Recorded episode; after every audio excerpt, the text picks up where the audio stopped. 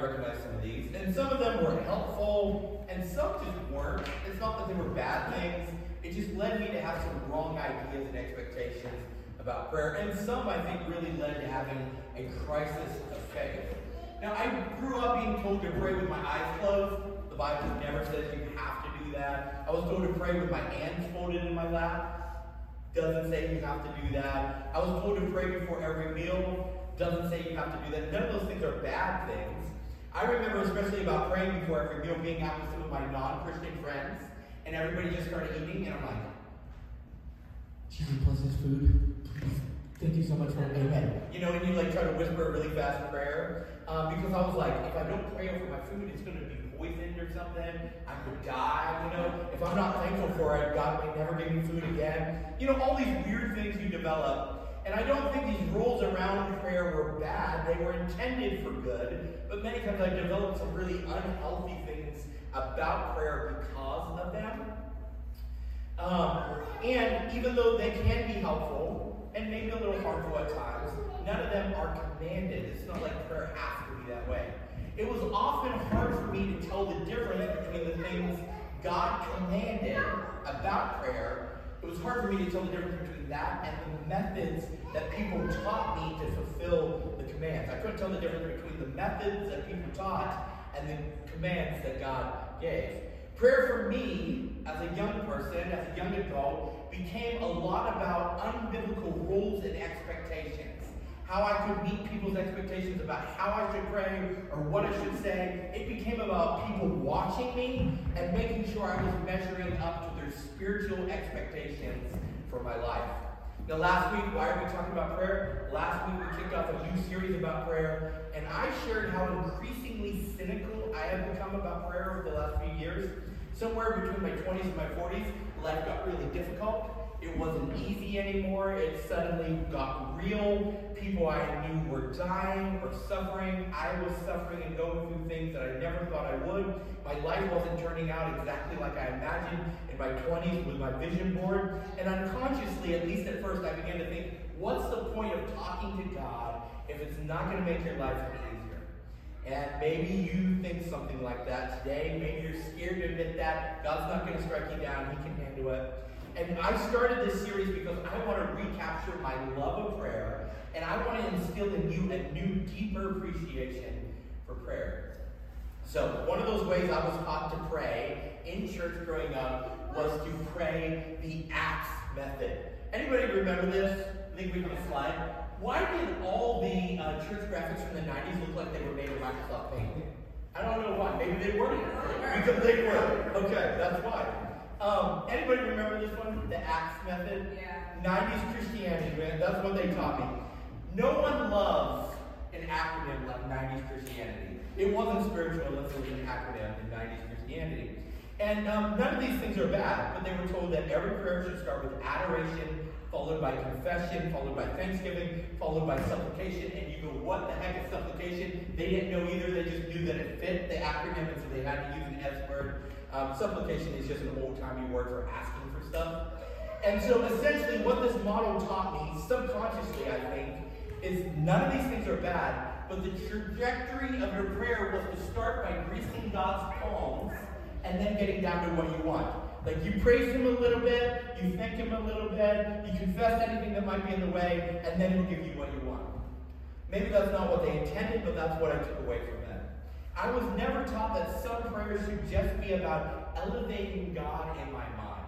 You should have some prayers that don't have to follow this model. They're just about recentering on who God is how much He loves you.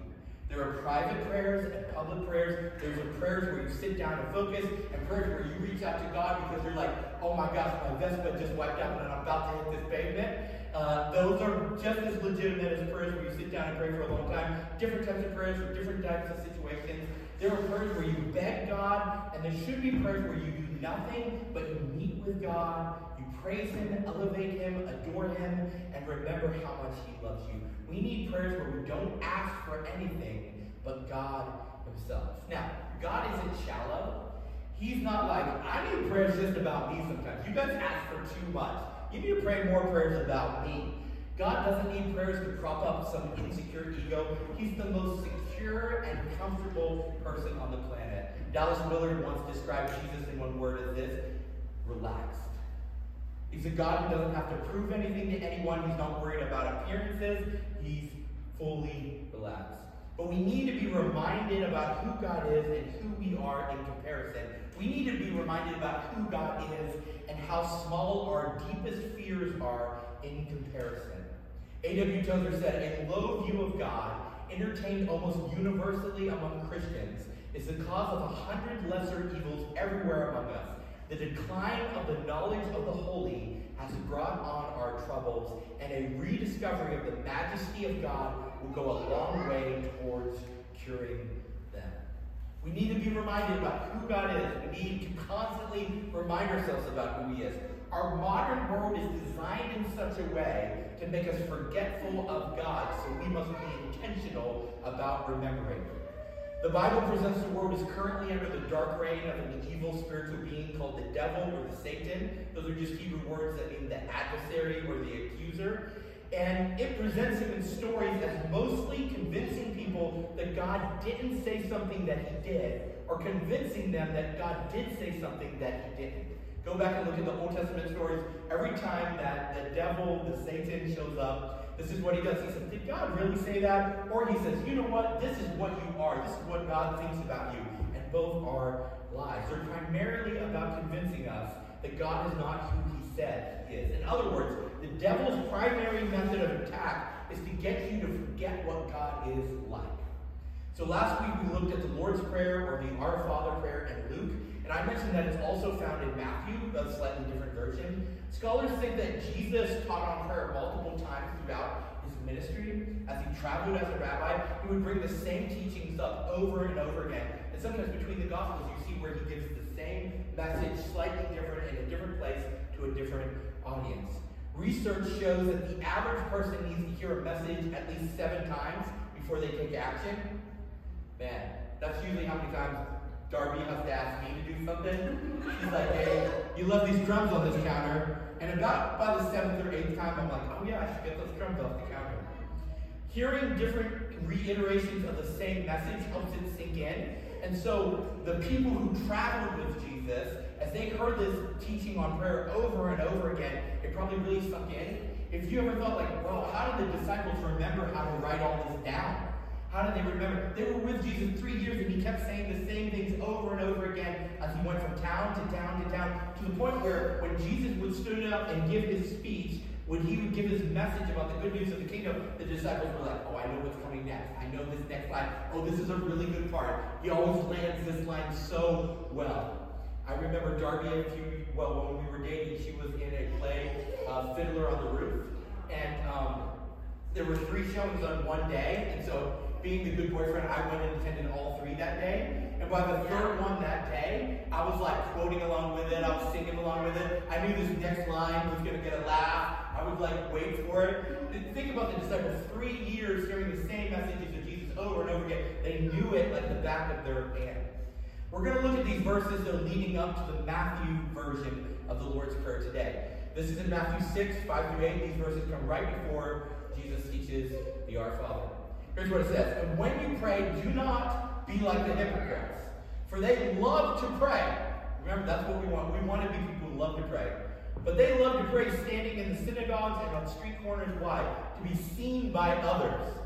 Truly, I tell you, they have received their reward in full. If all you want is to please people, that's all you'll get out of life. But when you pray, go into your room, close the door, pray to your Father who is unseen. Then your Father who sees what is done in secret will reward you. When you pray, you don't have to keep on babbling like the pagans. Um, side note, sometimes when I really want something, I get obsessed with it, and it's all I talk about. Um, yeah, I, I, might have a little something, but uh, I just like obsessed with it, and I can't think about anything else until I get it, and then I'm instantly bored with it, and I get something new. Um, and so a lot of times with Darby, when she's like, "We don't need to spend money. Do you need another video game console? Do you need another board game? Do you need another whatever? Fill in the blank." Whatever it is this month, and I'm like, hey, I need this, I need this, I need this. I'm talking about it. Hey, have you seen it? Have you? And she just get it. Like, make it stop. He says that's not how you need to talk to God.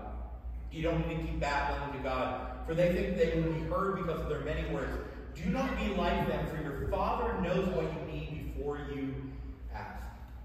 Now, I kicked off this series by saying I wanted to recapture my love of prayer. And here we have people who love prayer, but they love it for the wrong reasons. There's a way of praying that is all about us and not about God and in enjoying being in His presence. There's a way of praying that is all about appearing spiritual instead of being spiritual. For the hypocrites, Jesus is calling out, prayer became about what people thought about them instead of being a reset for what they thought about God. Jesus uses this word hypocrites, and as far as we can tell in history, Jesus was the first person in history to use the word hypocrite in a religious sense. Hypocrite is just the Greek word for actor. Like they heard the word hypocrite anytime you went to a stage play, they'd be like, today's actors are, you know, Vesuvius over here, and he's a he's our hypocrite. But it wasn't a negative word, it just meant actor. Jesus was the first person to use this Greek word um, as a negative, as a, in a religious sense. He essentially said there are some people who are playing a part, praying as performance, rather than praying as the lifeblood of their relationship with God. They sounded good, they looked good, but they were pretending they weren't praying. For some of us, our prayers are empty because our motivation to pray is purely selfish, purely shallow. For some of us, we pray because we believe if we pray, somehow it strong arms God into giving us what we want, into blessing us. I've talked about this many times in church the big lie of religion. And I'm going to keep talking about it because it's so ingrained into our culture and our society. What's the big brain of the big lie of religion? If you keep the rules, your life will be easy, comfortable, and safe. The only problem with that is Jesus kept all the rules, and his life was not easy, comfortable, or safe. Many of us pray not because we long to be with God, but because we were taught that reading our Bible and praying somehow guarantees us an easier life. Prayer is not some magic thing that you do in order so that people think you're spiritual and somehow God will give you what you want. And that sounds really nice until tragedy strikes, because Jesus never promised that being his apprentice would lead to an easy life, but he did promise that it would lead to a more abundant life, a life that can sustain the ups and downs of human existence. Now, I don't think it's wrong to ask God for things. In fact, in a few weeks, that's exclusively what we're going to talk about supplication. I had to throw it in again. Such a weird word. No one uses supplication unless you're trying to make an acronym. Asking God for things is okay. Jesus repeatedly talked about his father being a generous dad who loves to give good gifts. But at its most essential level, prayer is not about getting what you want from God. It is about humans agreeing with God about who he is and what he is like. There is something in us that is reset when we pray and we stop and we remind ourselves who God is, who Jesus is. Over 350 times in Scripture, we are told to remember because our human tendency is to forget that God is good, to forget that God is powerful, to forget that God is for us and not against us, that God loves us and doesn't hate us. We need to remember. Humans are forgetful by nature. In 1885, Hermann Ebbinghaus designed a mathematical formula called the forgetting curve. Anybody know about the forgetting curve? It affects you every single day. Most of us don't know about it. The forgetting curve demonstrated the rate at which information is forgotten over time if you don't actively attempt to retain it. So if you just hear something and you're not actively like flashcard trying to remember it, how quickly will you forget? Anybody have any ideas? Any guesses? yeah, feels like immediate, doesn't it? Some studies suggest that humans forget approximately 50% of any new information they receive within an hour of learning. So as you sit down to lunch, an hour from now, you'll remember about half of what I said this morning. Within 24 hours, you'll remember less than 70%, you'll remember less than 30%. 70% of it will be completely gone in 24 hours. By the next day after that, if someone asks you, hey, what was the message on Sunday about? You'd say, I think we're in a series about prayer. And that's it. And I'm like, why am I doing this? Like, I'm going to leave now. This is a waste of time, right? If we don't actively work to remember, we will forget. That's how our minds work. We must actively remind ourselves that God is good. The human brain is selective, it has a very limited capacity. When it comes to deciding what to store in memory, particular pieces of information, um, the brain can be quite choosy about which it chooses. And this naturally accelerates the forgetting curve. It's the two things accelerate it stress and lack of sleep. But there is one thing that the mind is really good at remembering. Does anyone have a guess? What does the mind always remember? When, when your next meal is. When your next meal is? I don't know. I know some people who seem to always forget their next meal. Um, really bad stuff. Um, You could go to 100 church services and not remember anything about the message, but go to one where someone treats you like garbage and you'll remember that for the rest of your life. Isn't the brain great? I think we have a little cartoon up here where your heart is like, look, brain, look at all the good stuff. And the brain says, not now, can't you see I'm busy? I'm obsessing over this one bad thing. Research shows that humans often remember negative or traumatic experiences over positive ones, and they're not quite sure why. Scientists can't figure it out. The uh, New Testament authors might say this is the consequence of sin and death in our world. We focus on the negative instead of the positive. But some scientists think this persistent recall of negative emotions and memories might be some kind of evolutionary defense mechanism, like we, we need to know where the threats are, we know we got hurt over here, we don't want to get hurt again. Regardless of why we have it, it can obviously lead to psychological issues like depression and anxiety because our brain fixates on the bad and we're looking past a host of good in order to only see the bad. Just think about this with me for a minute. You have forgotten more good things that God has done for you than you can remember. There were marvelous moments where God intervened and it made you feel so happy and so loved and so seen, so like a child that has been doted on by a loving father and you have forgotten completely about it. Sometimes I go back and I read old journals, and uh, as I'm reading the things I wrote, I find a story, and it's like I'm reading someone else's life.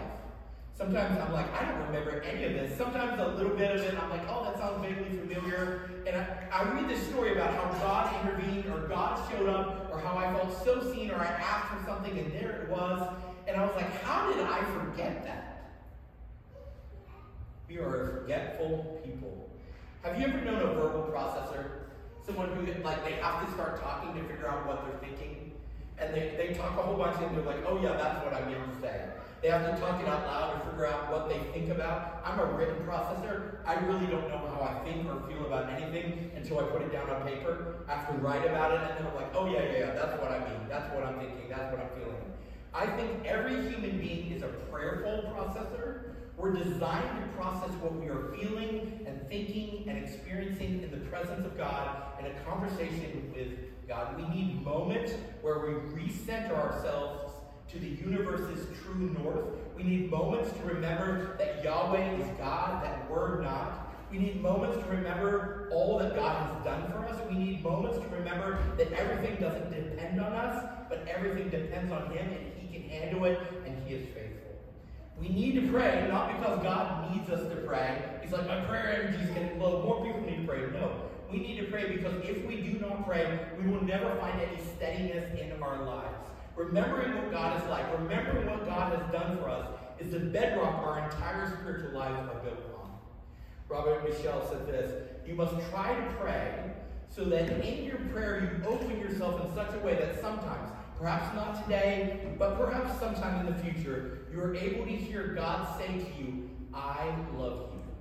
Those words addressed to you by God are some of the most important words you will ever hear. Because before you hear them, nothing is ever completely right with you. But after you hear them, something will be right in your life at a very deep level. Darby's been watching this show these people come in to someone who's struggling in life and like redo their wardrobe and their, their hair, fix up their whole life and just give them a new perspective on life. And uh, she's been watching episode after episode. And I was watching one with her last night, and there was this older woman, and she's just kind of like into her career. She doesn't even think about herself. And they just kept, every time they saw her, they kept saying, like, you are beautiful. You are loved. You are wonderful. You're an amazing woman. And at one point in the show, she said, she said, no one's ever told me that I'm beautiful and that I'm worthy of love. And she says, you've said it so much, I'm starting to believe it. And I think, how often do we need to hear that from other people? But even more so than that, if we can hear that from God, it changes something inside of you. It changes something about what you think about yourself and how you live and think. That's why we go to prayer, because God is waiting to whisper, I love you. We don't hear it every day. You may not hear it at first, but if we keep going to prayer, if we keep recentering on God, if we keep remembering how good He is, there will be a moment where we hear, You are loved, and it changes everything. Prayer is more than needing things, it's more than asking a genie in the sky to fix our problems. Notice what Jesus taught here. Your Father already knows what you need. That's what He said. It's like when you pray, you don't always have to say what you need. Because he knows. You don't have to ask. He knows. You can just run into his arms. Sometimes you can't even get the words out. When our daughter is hurt, she doesn't have to tell me what happens. As soon as that tear hits her eye and she runs to me, I pick her up in my arms. She sometimes lacks the vocabulary to even say what's wrong with her. She doesn't even know how to express it. But she comes to me and I open up my arms, I lift her up, I kiss her boo-boos, I tell her she is loved, I tell her she is safe. Prayer is focusing on God so that everything else in our life is recentered around the bedrock truth that the Creator loves us. Every week in this series, we have homework. And I want to encourage you to continue praying your prayers each day, starting with the Lord's Prayer. Um, but then I want you once a day to stop and focus on one aspect of God's nature. You've got a worksheet on your seat. I want you to write down three things you're thankful for. Gratitude often stimulates our minds to remember. When I write something down, you have a higher likelihood to remember it. And finally, I want you to stop at least once a day. You just stop, imagine God, and imagine Him saying, I love you. As I think about God in my mind's eye, there's a passage I often go to. This passage helps me imagine God and a vision being in His presence. I just want you to close your eyes if you feel comfortable, if you're listening to this or watching or if you're here, and just listen to me read this. This is Isaiah 6, 1 through 5. I saw Yahweh sitting on a very high and wonderful throne. His long robe filled the temple. Seraphim and angels stood around him. Each angel had six wings, and they had two wings to cover their faces, two wings to cover their body, and two wings to fly. And the angels were calling to each other, Holy, holy, holy is Yahweh the All-Powerful. His glory fills the whole earth. And as they spoke, the sound was so loud it caused the frame around the door to shake, and the temple was filled with smoke. And I was frightened, and I said, Oh no, I'm going to be destroyed. I'm not pure enough to speak with God. I'm not pure enough to stand in His presence. I live among a people who are not pure enough to speak with Him. But I have seen Yahweh, the King, the Lord all powerful, and I am done for. Now you can open your eyes. The angels that shield their eyes before God. Isaiah, the prophet, a great man of God, cries out in fear. But when we pray, we march into that scene. And God does not say, Get out, you filthy sinner. He doesn't say, Cower before me. He doesn't say, You better cover your face. He stoops down from his throne and he says, I love you. Walk in my love today. That's why we pray. We need those moments. We need to hear it. We need to be reminded of it. And He longs to say it to us. I love you, my child. Let's pray. Lord Jesus, thank you for reminding us that you are good and you are God and that you want a relationship with us. You did not send your Son into the world to condemn the world, but to save it because of your love. Love is your motivating factor. John the Apostle, after spending his lifetime meditating on Jesus and his teaching, said this God is